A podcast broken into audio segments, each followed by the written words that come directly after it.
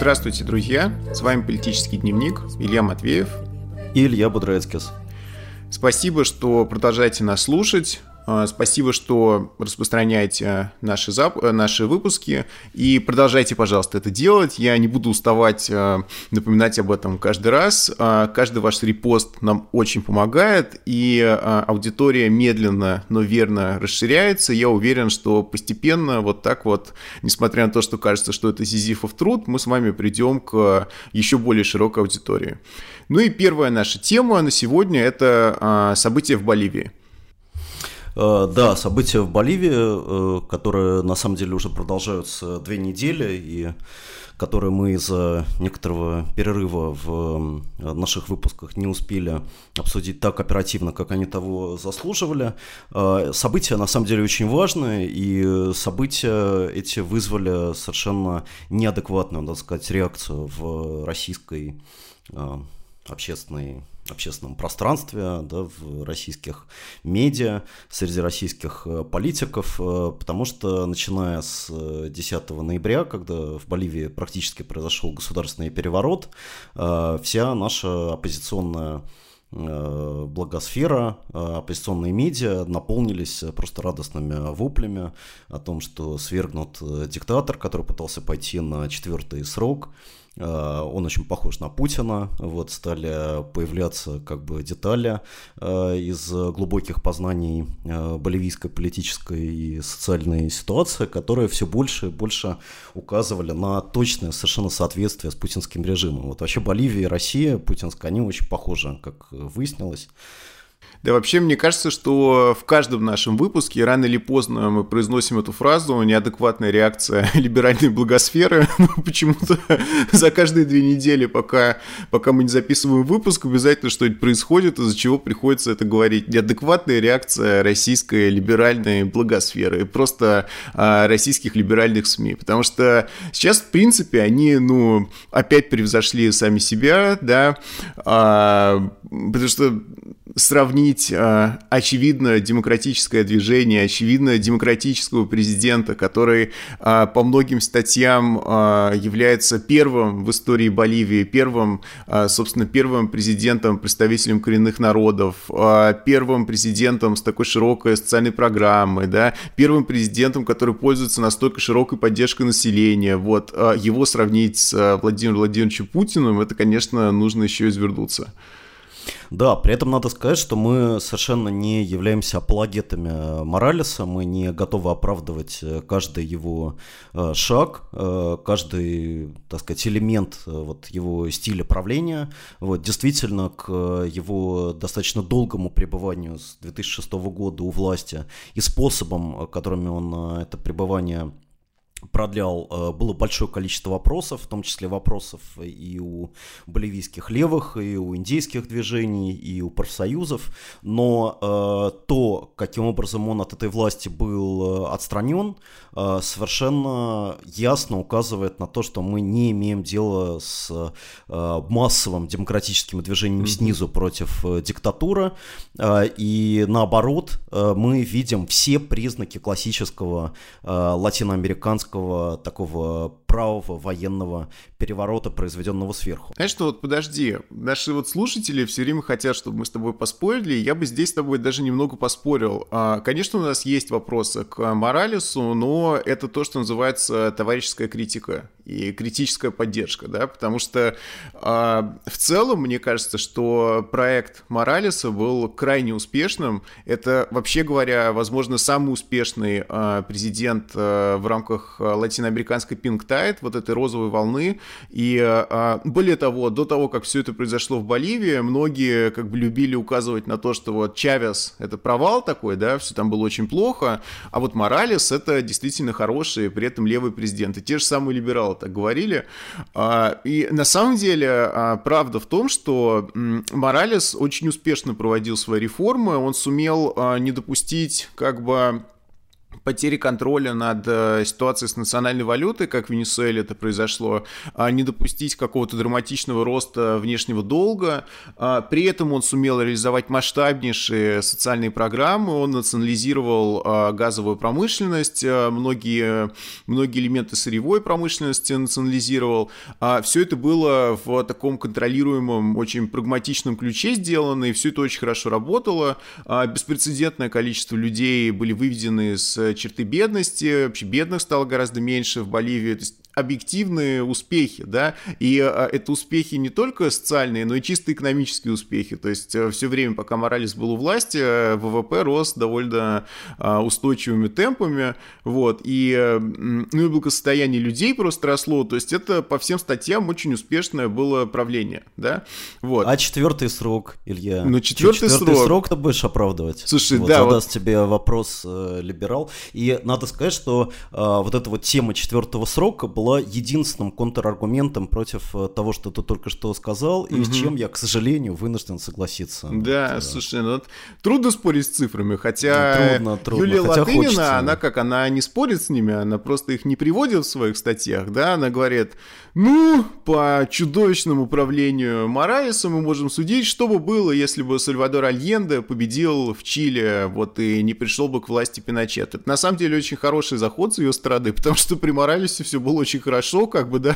Моралес сделал именно то, что он обещал сделать, и в экономическом, и в социальном, и в культурном плане был огромный прогресс, и аргумент Латынины, как бы, против нее немного оборачиваются, что... Особенно на фоне протестов в Чили и фактического краха вот той социальной модели, которую построил Пиночет, которая происходит практически параллельно с боливийскими событиями, что тоже очень показательно. Да, и, конечно, показательно, кто там протестовал против якобы сфальсифицированных выборов Моралеса, и кто э, протестовал, сейчас протестует в Чили, что это совершенно другие люди, с другим благосостоянием, другому классу принадлежащие. Вот. И почему-то, кстати, э, чилийские э, полицейские и армия не спешат присоединяться к этим протестам, и нет таких сцен, которые в Боливии были, где полицейские возглавили эти колоды там, протестующих против э, узурпатора Моралеса.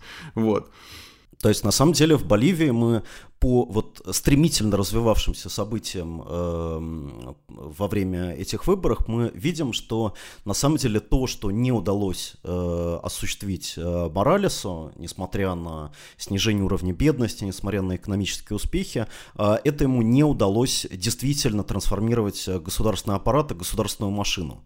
Потому что в решающий момент именно эта машина, армия и полиция стала главной силой, которая, в общем, отстранила его от власти, сегодня очень жестким образом подавляет его сторонников. Я напомню, что по разным данным вот больше тридцати человек уже погибло за время выступлений в поддержку Моралеса в Боливии. Вот, и все это производится именно э, репрессивной машиной э, сверху. Mm-hmm. Репрессивной машиной, которая э, ну, долгое время терпела Моралес, долгое время э, терпела те э, э, реформы и ту масштабную интеграцию э, индейского и бедного населения, которое до этого было практически выброшено из политики. Но в какой-то момент вот это...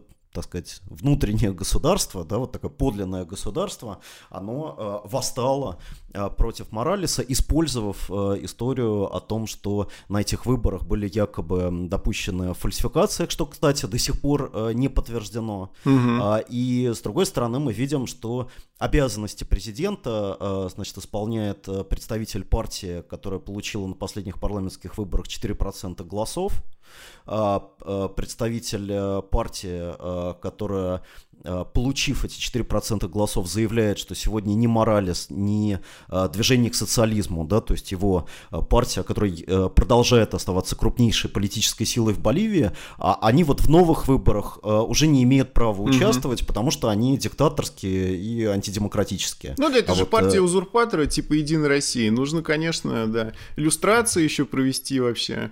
Да. А да, вот ровно эти иллюстрации мы сегодня в Боливии наблюдаем. И, кстати, это серьезно ставит вопрос о том, насколько вообще вот этот лозунг иллюстраций правомерен и для российской оппозиции, которая...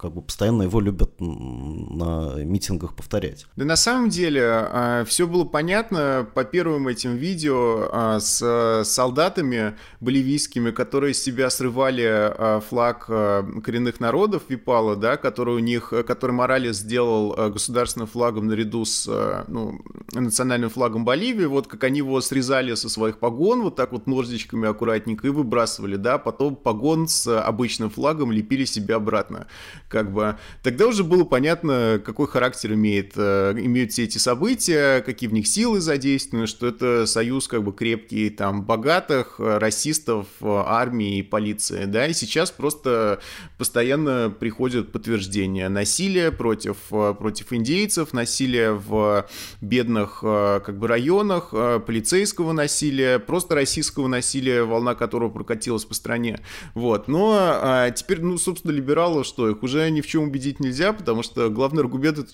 четвертый срок, да, ну и на самом деле я бы хотел об этом тоже поговорить, это вроде как сложная тема, потому что...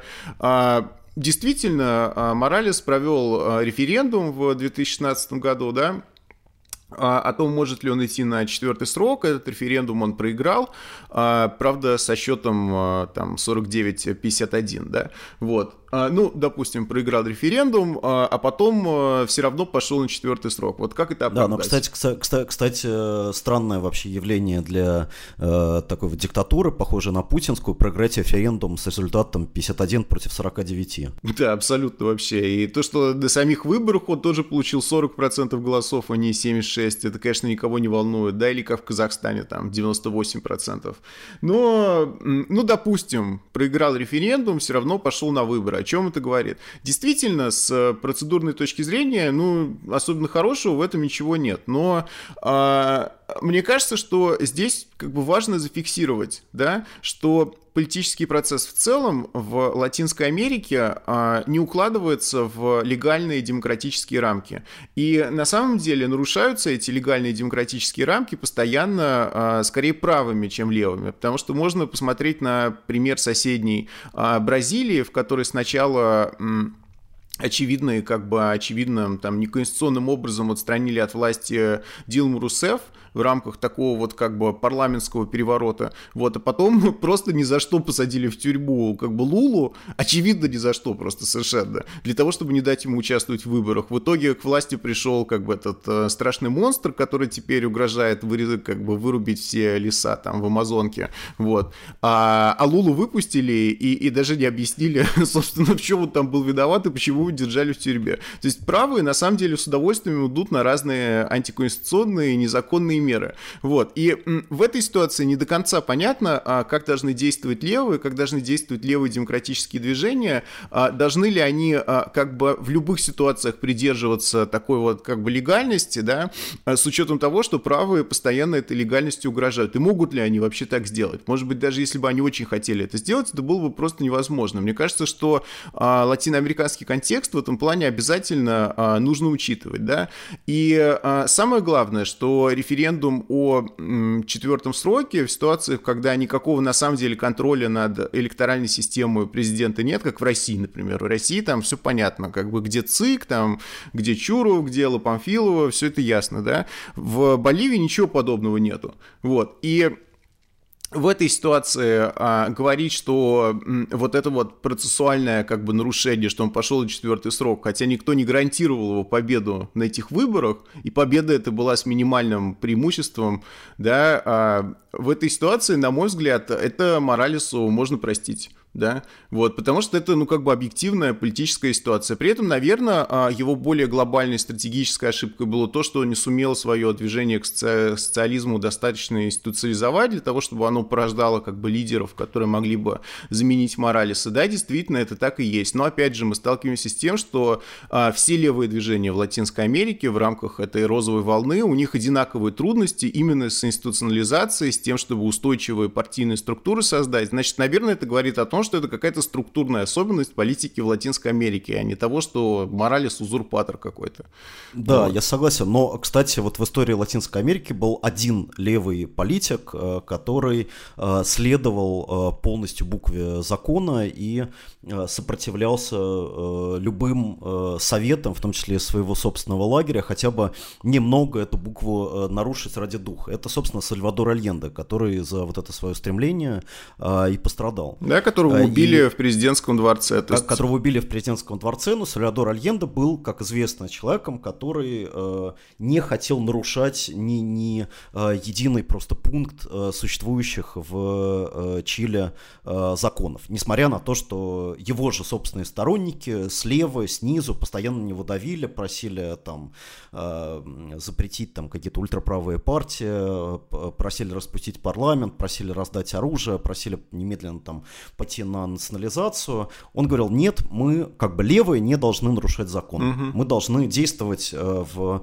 э, не только в соответствии с духом, но и в соответствии с буквой демократии. Но э, эта ситуация не сработала в Чили, и тем более она э, не могла сработать в Боливии, которая, конечно, является одной из наименее э, развитых э, не только в экономическом, но и в социальном отношении стран Латинской Америки. Это страна, где э, индейское население э, составляет около шестьдесят процентов, то есть как большинство, это единственная mm-hmm. такая страна в э, Латинской Америке. И вот это абсолютное большинство населения до прихода Моралеса к власти было полностью устранено из политической и э, экономической жизни. Э, существовали старые э, элиты, э, как бы старые колониальные семьи, которые контролировали э, экономику и которые контролировали все политические институты. Mm-hmm. И э, то, э, э, то, что те реформы, которые осуществлял Моралес, были, в общем-то, направлены стратегически на изменение вот этого баланса сил, на то, чтобы включить прежде исключенных из политики и из экономики индейцев. И вот много писалось о том, что именно при Моралесе возник такой феномен в Боливии, как индейский средний класс, то есть новый средний класс, рекрутированный уже из тех, кто раньше там, на протяжении поколений как бы не вылезал из э, нищеты. Но э, того, что он делал, оказалось недостаточно для того, чтобы вырастить полноценную новую политическую mm-hmm. альтернативу как бы вот этим старым элитам и старому государству. Его дело оказалось не завершено, и тот факт, что он как бы вынужден был рассчитывать только на самого себя, не доверяя в том числе, э, так сказать, каким-то вот новым э, поколениям внутри э, своей собственной э, политической структуры, указывает на э, незавершенность угу. э, его проекта. Но опять же, это действительно так, но с другой стороны мы видим, что и в других латиноамериканских странах с левыми правительствами та же самая история, да, что между движением и лидером не образуется достаточно устойчивых партийных, прежде всего, структур. Да? Значит, ну вот действительно есть в Латинской Америке такая проблема, но по силам ли Моралесу было эту проблему решить, это вот большой вопрос, да. И в любом случае, как бы есть, там, есть какие-то свидетельства, что вот это новое поколение лидеров, оно на самом деле уже воспитывалось этим режимом, и там они уже появлялись, это в частности сенаторы там молодые, да, но, но они просто не успели приобрести достаточный там, политический опыт, не успели, не успели стать лидерами, которым можно было бы передать страну. Может быть, действительно, это провал Моралеса, вот, но как-то э, считать его узурпатором из-за этого, мне кажется, это противоречит как бы фактам, здравому смыслу и просто содержательному пониманию демократии, потому что Моралес, очевидно, прежде всего был именно демократическим президентом, да, во всех смыслах. Но, кстати, тот факт, что э, огромное количество людей в Боливии, рядовых сторонников Моралеса, они не смирились с этим военным переворотом, они продолжают выходить на протесты, несмотря на то, что э, Моралес и, э, так сказать, его ближайшее окружение, ну, в первые дни переворота практически отказались, как бы отказались от борьбы, все это показывает, что э, все-таки в Боливии произошли какие-то серьезные mm-hmm. э, политические изменения, и э, вот эти э, как бы вступившие в э, политику, в политический процесс новые э, социальные силы, они не хотят сдаваться, э, не хотят сдаваться без боя. Вот, и на самом деле все, что происходит сейчас в Боливии, это такой вот динамичный, очень драматичный процесс, э, который далек от завершения. Угу. То есть не очень понятно, как все это будет развиваться. Вынуждены ли будут, например, вот эти вот новые власти все-таки допустить сторонников Моралеса а, до а, следующих выборов? Угу. Да, а когда, наконец, эти выборы пройдут? Потому что понятно, что сейчас, захватив власть, они а, заинтересованы а, как можно дольше никаких выборов не, не, проводить, э, да. не, не проводить, да, и опираться на чистую полицейскую военную силу. Это уже это самопровозглашенное правительство на самом деле проводит реформы, хотя никакого мандата на это у него нет, да, и э, более того, э, полиция дан карт-бланш на усмирение протестующих, и э, принят специальный закон о том, что не будет никакого преследования полицейских за чрезмерное применение силы в отношении протестующих, да, то есть на наших глазах просто складывается а, правая а, военная диктатура, вот. Но, конечно, к этому моменту российские либералы уже потеряли интерес к тому, что в Боливии происходит, потому что главное, что узурпатора там свергли, четвертый срок преодолен, и никакого четвертого срока не будет, а что ж там дальше, да, кого там расстреливают среди этих индейцев, кого это вообще волнует. Вот. Да, ну и, кстати, не, не, не, не удивительно, что вот эти вот силы, осуществившие переворот, они пришли к власти под ультраконсервативными лозунгами, они сразу же объявили о том, что Библия возвращается в, в Боливию, Христос возвращается в президентский дворец, мы снова будем укреплять семью, мы будем преодолевать вот эту вот всю толерастию, которую нам пытался навязать Моралес mm-hmm. и левые, вот. И вот в этом смысле они куда ближе Путину и российскому правительству, которое, кстати, я напомню, в первые же дни после переворота признало это правительство легитимным и, в общем, никаких там заявлений mm-hmm. особых в поддержку Моралеса не делало. Абсолютно вообще не делало никаких заявлений в поддержку Моралеса. Одним из первых признало этого нового лидера страны. И э, сходство, кстати, этих э, пришедших к власти в Боливии сил э, с нашим режимом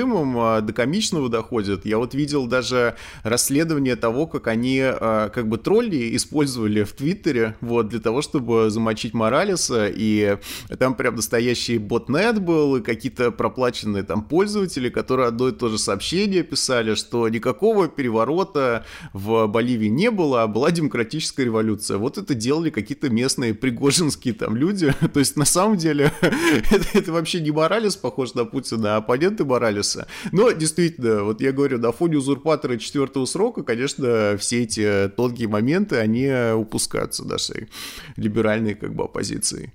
Да, потому что здесь мы видим, что э, Иисус уже пришел в Государственную Думу, да, и здесь э, моральные ценности, они правят бал, угу. э, и э, все это особенно заметно, конечно, на фоне вот этого такого очень напряженного обсуждения проекта закона о домашнем насилии.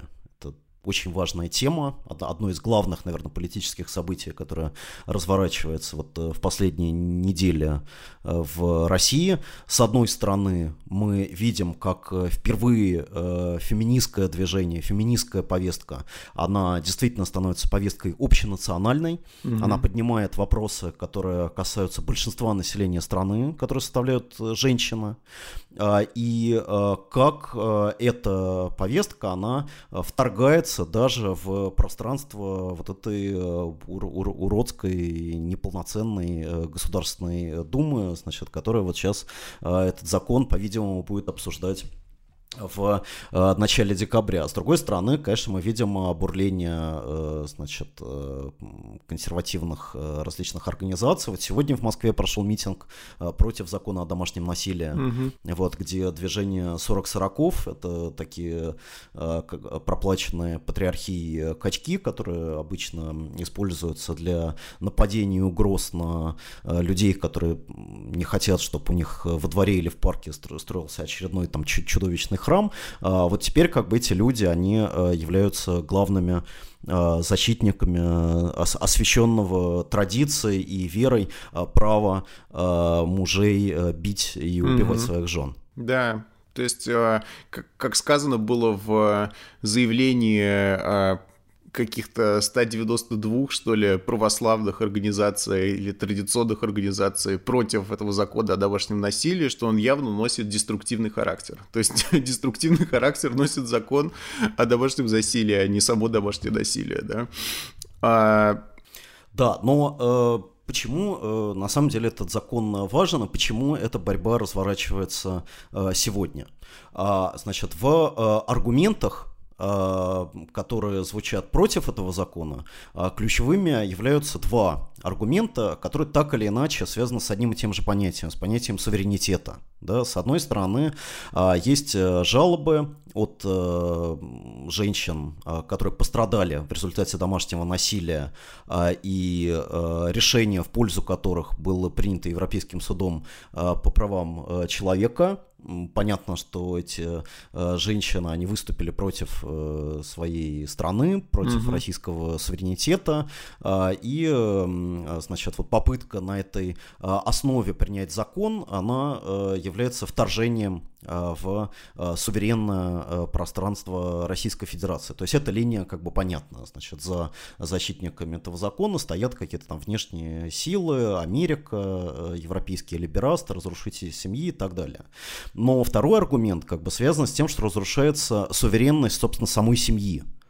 Потому что сама семья в такой, ну, классической э, модели вообще консервативной идеологии, она представляет собой прообраз государства, да, точно mm-hmm. так же, как есть э, э, как бы вот правитель, э, избранный там Богом или отмеченный историей, который заботится о э, малых и немощных и подчиненных ему э, детях, гражданах этой страны. Э, также есть семья, во главе которой стоит э, как бы отец, и он, так сказать, как отец, как муж, является сувереном внутри вот этого семейного пространства. Если возникает что-то, что опосредует его право, например, власть закона, которая останавливает его там руку, занесенную над собственной женой или над собственным ребенком, это значит, что сам институт семьи, он подвергается эрозии, он подвергается уничтожению, и его срочно, срочно необходимо спасать. Да, на самом деле очевидно, что здесь есть совпадение каких-то обычных консервативных вещей, о которых ты говоришь, да, что традиционные ценности предполагают то, что вот как у нас есть правитель над нами, так и в каждой семье должен быть свой правитель. И на самом деле очень ловкого использования конъюнктурных таких моментов противниками закона. То есть достаточно прочитать это вот заявление всех этих православных организаций, видно, на что они делают упор, что это там фонд Сороса, что это все знакомые, как бы, плохие ребята, которые там по всему миру дестабилизируют ситуацию. Вот они пришли в Россию, и они продвигают здесь, с одной стороны, цветные революции, а с другой стороны, гендерную идеологию, как они любят говорить, да, а, вот, и феминизм, гендерная идеология, это все у них одно и то же. Да, но э, сама проблема, э, mm-hmm. она высосана из пальца. Mm-hmm. Вот согласно э, противникам этого закона, согласно всей этой э, хранительской как бы шобле, на самом деле никакого особого домашнего насилия у нас нет. А если и есть, то проблема его, она коренится просто в, значит, какой-то вот неполноценности тех семей, в которых это происходит. Типа, что домашнее насилие, оно в основном характерно, значит, для там алкоголиков хронических, mm-hmm. для каких-то вот маргинальных таких вот семей, которые на самом деле и не настоящие семьи, да, какие-то просто, значит, выродки, да, mm-hmm. а вот в настоящих крепких семьях, не отравленных алкоголем и не обезображенных бедностью и маргинальностью, конечно, никакого домашнего насилия не существует. Вот. Хотя э, все вот эти э, чудовищные случаи, э, это жуткая история с, в Серпухове с э, девушкой, которой э, муж отрубил э, обе кисти рук, да, история с сотрудником ФСИНа, забившим свою жену до смерти, э, э, чудовищная история э, Соколова в Петербурге. Все эти истории, они э, не из жизни э, самых э, угнетенных э, и э, самых маргинальных маргинальных mm-hmm. слоев населения. Мы видим, что домашним насилием занимаются не только и не столько там алкоголики, уголовники, какие-то отпетые люди, а вполне уважаемые а, члены члены общества, сотрудники государственных структур, там, угу. полицейских очень много, вот, любят как бы заниматься домашним насилием, ну, да. а, там, представители там, интеллигенции творческой. Вот, то есть на самом деле мы видим, что есть какая-то проблема, которая проходит через э, границы, э, через границы социальных групп и не э, является отклонением от нормы, но представляет в России саму норму. Угу. Вот, и э, именно эта норма э, сегодня ставится под вопрос теми, кто требует принять закон о домашнем насилии. Ну да, и на самом деле э, именно, эту, именно эту ситуацию и не хочет видеть в том числе наше государство, э, судя по тому, как оно реагирует на эту кампанию за принятие закона, э, потому что Минюст ответил э, ЕСПЧ, да, э, на его критику. Вот. Э, содержание англоязычное этого ответа, к сожалению, в сети отсутствует. Коммерсант его процитировал. Минюст говорит, что он процитировал не точно. Но даже и в разъяснениях Минюста э, заметно его четкая позиция, да, что, во-первых, у домашнего насилия нет гендерного измерения, как Минюст считает, да, несмотря на статистику неопровержимую по всем странам, и в том числе и по России, что э, домашнее насилие — это прежде всего гендерная проблема, насилие мужчин над женщинами, да, вот, это Минюст игнорирует и говорит, что от насилия нужно всех защищать, и мужчин, и женщин, и детей, и просто всех людей, да, вот, э, первое. А второе, связанное с первым, что поскольку это не гендерная проблема, то и закон никакой специально не нужен. У нас есть уже очень много разных законов, которые защищают людей от разных видов противоправных действий. Почему бы вот не задействовать эти законы, да? Хотя, на самом деле, феминистки много раз подробно объяснили, почему все эти законы не работают в ситуации домашнего насилия, почему их так трудно женщинам, пострадавшим от него, активировать, и почему меры, которые предлагаются в этом законе, являются как бы первым шагом к тому, чтобы исправить ситуацию. И, кстати говоря, что, собственно, закон предлагает, да? Центральный момент – это охранные ордера, то, что в Америке известно как restraining order, запрет по суду приближаться к, ну, как бы к жертве насилия там, на определенное расстояние. Вот. И вообще говоря, необходимость э, этой меры и э, как бы возможность принятия эти, этой меры диктует сам здравый смысл, потому что э, никаких рисков в ней нет, да? Э, ничего ужасного не произойдет, если суд э, как бы обязует человека не приближаться как бы к другому человеку. Все, что ему нужно будет сделать, это, может быть, э, оспорить, опять же, через суд это решение. А с другой стороны, много, вообще говоря, жизни могло бы быть спасено, да, таким, э, э, такой мерой э, судебной. И это действительно могло бы исправить ситуацию. Более того, исследования показывают, что на самом деле введение таких restraining orders, оно действительно снижает а, как бы насилие над женщинами, что они оказываются достаточно эффективными. Хотя, понятное дело, а, есть и критики, которые говорят о том, что... А, Ну, само по себе наличие судебного решения, оно, в общем, не помешает как бы человеку опять как бы эту женщину найти и, например, избить, да, если он очень захочет, потому что он уже один раз, собственно, закон нарушил, когда совершал это домашнее насилие, теперь вот как бы против него будет охранный ордер, он все равно вот ее найдет и забьет, да, вот, и действительно такое вполне возможно и регулярно происходит, но все это говорит о том, что это только первый шаг и одна из мер, да, которая должна быть э, реализована в рамках комплекса целого мер по борьбе с домашним насилием. Но именно этот первый шаг, который на самом деле не является каким-то радикальным. То, такие охранные ордера существуют в огромном количестве стран. И более того, в более чем сотне стран существуют законы о домашнем насилии специальные. Да? Только вот в России такого закона нет. То есть э, этот закон совсем не радикальный. никаких как бы выдающихся утопичных положений он не содержит, но даже вот в таком виде он вызывает ожесточенное сопротивление. И мне, и мне кажется, что это связано э, с тем, что э, через этот закон, это самое на самом деле главное, э, признается вообще э, существование такого феномена, как домашнее насилие в России. Вот это вот то, что вызывает наибольшее э, сопротивление. Э, потому что, ну хорошо, было вот это вот неуклюжее заявление, заявление Минюста, э, но было еще заявление Дмитрия Пескова. Когда его спросили о домашнем насилии, он сказал, что мы как бы просто это не обсуждаем, и просто как бы это не то, что а, вообще как-то мы держим в голове. Да? Это mm-hmm. какая-то вот надуманная а, тема, придуманная какими-то западными, значит, там, извращенцами, какими-то ненавистниками России, а для нас она просто не существует. Вот, вот то, что этот закон а, а, принимается... или точнее то, что у него есть шанс как бы быть э, принятым, э, будет колоссальным э, шагом на пути как бы признания самого, э, самого явления, mm-hmm. э, самого явления домашнего насилия, э, за которым следует э, признание, э, чего? Признание не, гендерного неравенства.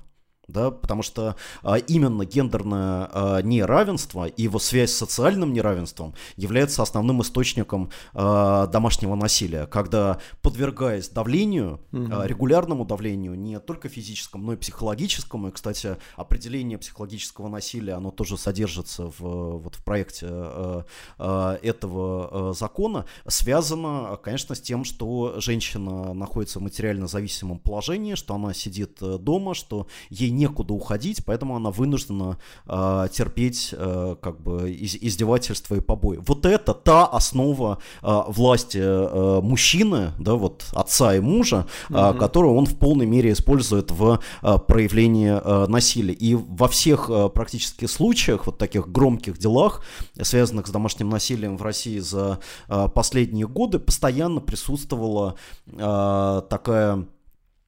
такой конфликт, связанный с тем, что насилию подвергались жены, которые так или иначе в глазах своих мужей выглядели как активные, социально успешные, проводящие много времени вне дома, да, и а, претендующие всем своим образом жизни а, как бы на некое равенство со своими мужьями. Вот для того, чтобы отстоять как бы само, а, с, с, само а, вот это вот правильное, неравное а, место а, мужа и жены, в общем-то, эти люди и прибегали к насилию. Угу. Вот это лежало в основе их действия. Да, а, ну... перспектива, собственно, такая.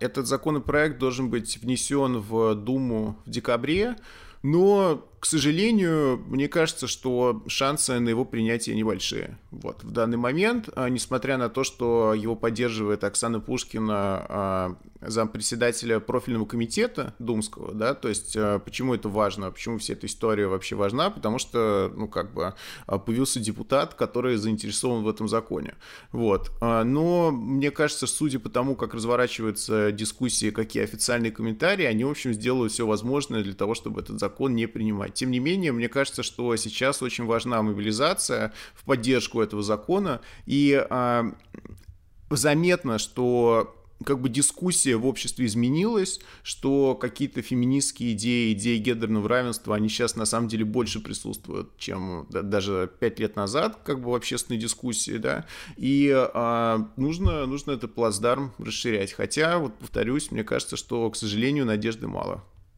Ну да, учитывая, вот, что эта Дума огромным большинством, в там триста восемьдесят с лишним депутатов, приняла сейчас совершенно маразматические законы этих иностранных агентах, да, в смысле иностранных агентах уже как, как личностях, да, физических иностранных агентах, и за этот закон голосовали даже депутаты от якобы оппозиционных партий, mm-hmm. вот, и в общем ничего хорошего от там коммунистов или тем более там Жириновского, который, ну, как бы лично и практиковал, и призывал открыто неоднократно к осуществлению насилия над женщинами. Ничего, конечно, хорошего от всех тех персонажей в свете голосования за этот закон ожидать не стоит. Тем не менее, сам факт, что эта дискуссия идет, сам факт, что он внесен в Думу, угу. что проходят публичные слушания, что есть не только депутаты, но и, например, уполномоченные, даже официальные уполномоченные по правам человека в некоторых регионах, которые высказываются в поддержку этого закона. Все это говорит, конечно, о том, что в нашей стране, да, феминистское движение развивается, в том, что вопрос о гендерном неравенстве, он становится вопросом общенациональной повестки, и все это чрезвычайно важно, и во всем этом нужно участвовать. Mm-hmm. Вообще, конечно, это даже забавно, что наша Дума, она так любит все запрещать, и каждый день приходят новости о каком-нибудь новом запрете. Вот запретила бы она одну вещь, которую стоит запретить, домашнее насилие, да? Но именно это почему-то Дума запрещать отказывается. Лучше она запретит что-нибудь другое. Иностранных агентов, не знаю, неподцензурные высказывания в социальных сетях, там, блогеров, незарегистрированных СМИ. Вот это все, да, с удовольствием готова запрещать, но только не домашнее насилие, которое, может быть, стоило бы действительно запретить, да, подумать об этом. Но вот э, тут как бы запретительная энергия внезапно заканчивается. Ну хорошо, от э, нашей тоскливой Думы перейдем к э, другому парламенту, который подает э, большую надежду, к британскому парламенту, в который пройдут выборы двенадцатого декабря. Вот. Э, Важное событие, потому что в этих выборах будет участвовать Джереми Корбин, да, который недавно выступил с новым манифестом, очень радикальным, таким левым, лево-социал-демократическим. Вот, давай обсудим эту ситуацию. Да, давай обсудим эту ситуацию. Она действительно очень, очень важна. Она важна для левого движения, она важна для правого движения, она важна для э, будущего э, политического развития не только Британии, но и, наверное, вс- всех стран Европейского Союза, э, потому что, э, к сожалению, э, главным э, таким вот вопросом э, повестки этих выборов является вот Brexit. И, конечно, консерваторы во главе с Борисом Джонсоном сделали как бы главную ставку в этой избирательной кампании на как бы Brexit, который просто вот практически сразу произойдет после э, их э, предполагаемой э, победы. А вот лейбористская партия, она почему-то не хочет говорить о Брекзите, она не хочет говорить о том, что нужно немедленно выйти из Евросоюза и тем решить вообще все проблемы остальные. Вот. А вместо этого она говорит о здравоохранении, она говорит о нал- на налогах, она говорит о бесплатном образовании, э, она говорит о доступном э, жилье, она говорит о необходимости смены той э, социально-экономической модели, которая была в Британии фактически установлена с э, восьмидесятых годов э, Маргарет Тэтчера, а затем э, э, развита э, так называемыми новыми лейбористами э, Блэра э, и Брауна в девяностые и двухтысячные годы. Mm-hmm. И э, на самом деле как бы такие классовые враги Корбина из газеты Financial Times, они э, очень четко это понимают. И они очень э, как бы жестко откомментировали вот появление манифеста, предвыборного манифеста э, лейбористской партии э, в одной из своих передовиц, э, где они прямо сказали о том, что это возвращение в семидесятые годы. Что Корбин в плохом пытается... смысле, да-да-да. Да, да, что это как такое вот, как вот нас пугают возвращением в Советский Союз, а это возвращение в ужасное социальное государство. Mm-hmm. Вот представьте, вот вы вернетесь mm-hmm. вот в Британию до Тэтчер, до Маргарет Тэтчер. Yeah. То есть, как было вообще там ужасно? Больше тридцать процентов работников в профсоюзах, более чем семьдесят процентов верхняя ставка налога на доходы, да, вот эти все как бы ужасы, которые были до Тэтчера, которые мог бы вернуть Корбин. Да, но вообще, кстати, любопытен его подход к Брекситу, да, он всячески демонстрирует, что он более-менее равнодушен к этой теме и говорит, что его конкретное практическое решение в том, что он предложит новый референдум, в котором он, с одной стороны, предложит опцию остаться в Евросоюзе, с другой стороны, предложит опцию выйти на тех условиях, которые он получит от Евросоюза. Да? То есть просто вот новый референдум — это предложение лейбористов. Но, с другой стороны, они на этом не акцентируют внимание, а акцентируют внимание на, как ты правильно сказал, медицине прежде всего, всеобщем бесплатном здравоохранении, национализации железных дорог, почты, там, ЖКХ, довольно классических, как бы, левых мерах, но э, мне кажется, что вот этот новый манифест и новая программа лейбористов, даже по сравнению с предыдущим их манифестом семнадцатого года, вот ее особенность в том, что они э, сумели э, не просто глобальные, как бы, программные требования включить, такие как ну, новая зеленая промышленная революция, создание новых рабочих мест, э, одновременно резкое сокращение использования углеводородов, да, вот. Но еще в этом манифесте есть довольно, ну, как бы относительно небольшие, но очень важные пункты, например, отпуск в связи с, со смертью близкого родственника или с неудачной беременностью, да. То есть понятно, что это как-то вот социально-экономический порядок не изменит такие меры, но с другой стороны, они являются отражением идеи о том, что должно быть человеческое достоинство, да, должна быть человечность и человеческое достоинство, которые должны быть защищены а, новым правительством. И м, вот это, возможно, м, все-таки поможет а, Корбину, а, может быть, даже и победить в этот раз, потому что это очень важная тема, он ее достаточно успешно раскрывает, что м, то, что Британия потеряла за последние годы, это а, возможность сохранить человеческое достоинство. Да? Когда человек приходит в биржу труда, вот, а, а, говорит, что он инвалид, а ему говорят, что он не инвалид, а он fit to work, а он потом выходит из этой биржи и падает замертво, да, такая реальная новость, которую я видел в Фейсбуке, вот, а, то есть, а, или то, что у человека там умерла мать, и ему разрешили пропустить один день, а на следующий день велели выходить на работу. То есть то, то с чем Корбин предлагает бороться, да, и то, что инвалидов никто не будет называть паразитами, потому что они получают свои disability benefits, да, вот. А вот, вот эта тема достоинства абсолютно тоже органичная, классическая тема для левой политики.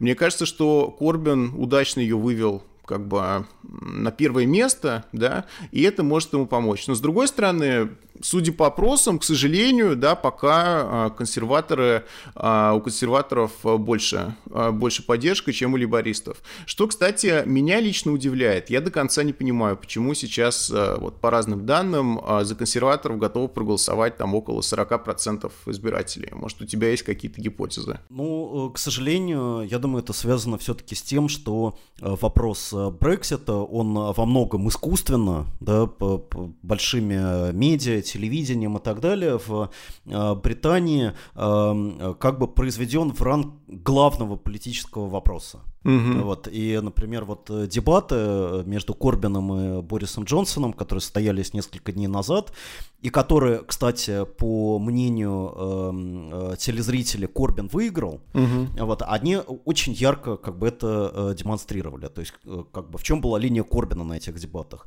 Он э, пытался говорить вот ровно, значит, о, о том, о чем ты э, уже, уже очень хорошо рассказал, о необходимости возвращения достоинства простого человека, в простого трудящегося человека, там, безработного, пенсионера, там, студента и так далее в Британии, и то, каким образом. Вот довольно детализированная программа лейбористов, там больше ста страниц, вот как она даст возможность это сделать через достаточно серьезные структурные экономические и социальные реформы.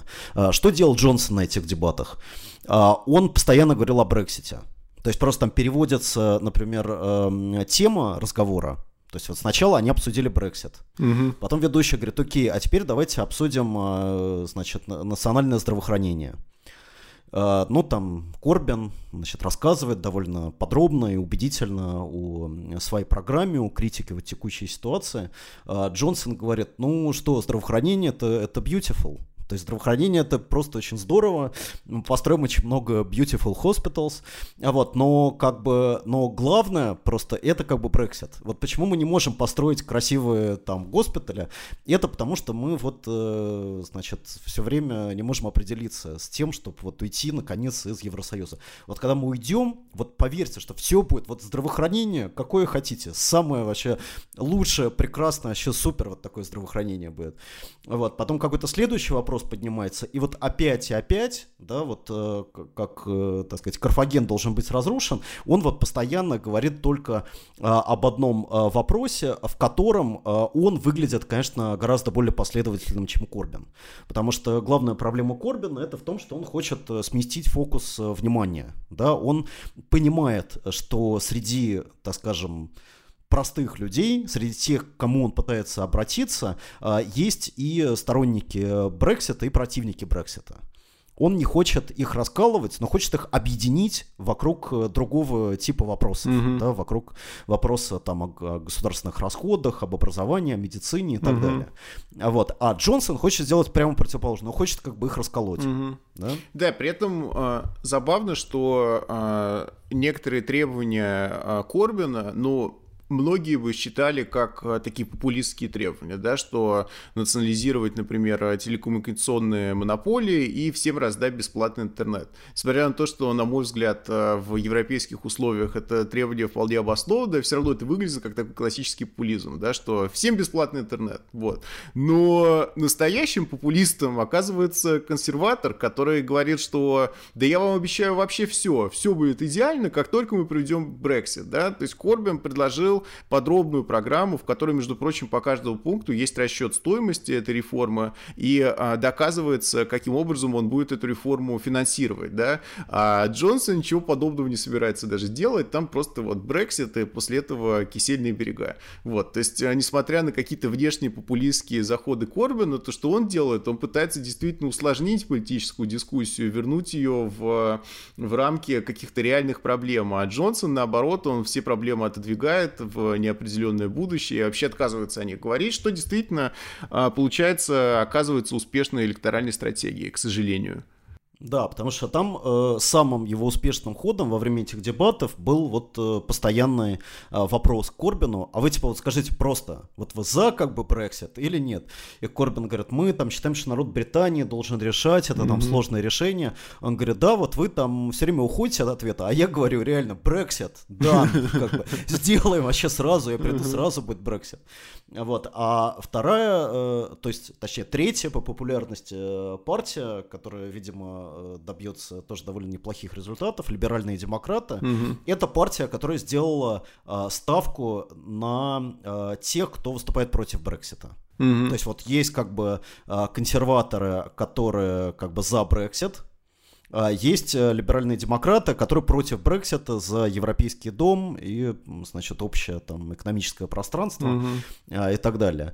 И вот как бы есть Корбин и лейбористы, которые в принципе вот эту абсолютно навязанную искусственную э, повестку э, пытаются изменить. Mm-hmm. Вот, поэтому, конечно, это положение очень сложное, да, но очень, очень ответственное. То есть это действительно ответственный политический э, выбор, который имеет отношение не к сиюминутным успехам, но к долговременной перспективе, к долговременной э, стратегии. И надо сказать, что показатели э, лейбористской партии под руководством Корбина за последние четыре года, который руководствовался именно такой вот последовательной стратегией, э, они были очень успешными. Mm-hmm. То ну есть, как и... бы как руководитель, как лидер лейбористов, он очень успешный. Да, надо сказать, что в его пользу говорит то, что на прошлых выборах тоже был большой разрыв между лейбористами и консерваторами, но этот разрыв стал а, довольно быстро сокращаться после публикации их радикального манифеста, и тоже все думали, что вот эта программа ультралевацкая, она как бы от нее отвернутся избиратели, произошло ровно наоборот, да, что при Корбине на самом деле у лейбористов на выборах был большой успех, они вернули себе больше мест в парламенте, парламенте, чем за всю там предыдущую историю. То есть успех по сравнению с предыдущим результатом был самым большим там за много десятилетий. Так что, может быть, и сейчас это произойдет, несмотря на невыгодную позицию в этом дебате по Brexit и Remain, может быть, им поможет, поможет то, что они при этом предлагают последовательную, тщательно разработанную и привлекательную для людей альтернативу. Но посмотрим, посмотрим, что будет в декабре. Но в любом случае мы за Корбина. Мы Наш, за Корбина. Наши два, наши два голоса по ту сторону Европейского Союза, они точно переходят э, лейбористской партии. Может быть, нам и не получится наши голоса за Корбина отдать, но в этом подкасте мы можем делать, что хотим, поэтому мы отдаем наши голоса за Корбина. И заранее и вас... отдаем их за Сандерса. И даже если Сандерс не победит в праймерис, мы все равно отдаем наши голоса за Сандерса. Да, и вас к тому же призываем, так же, как призываем оставаться с нами, распространять наши классные подкасты, и слушать, и быть активными. Вот. Пока. Всем пока.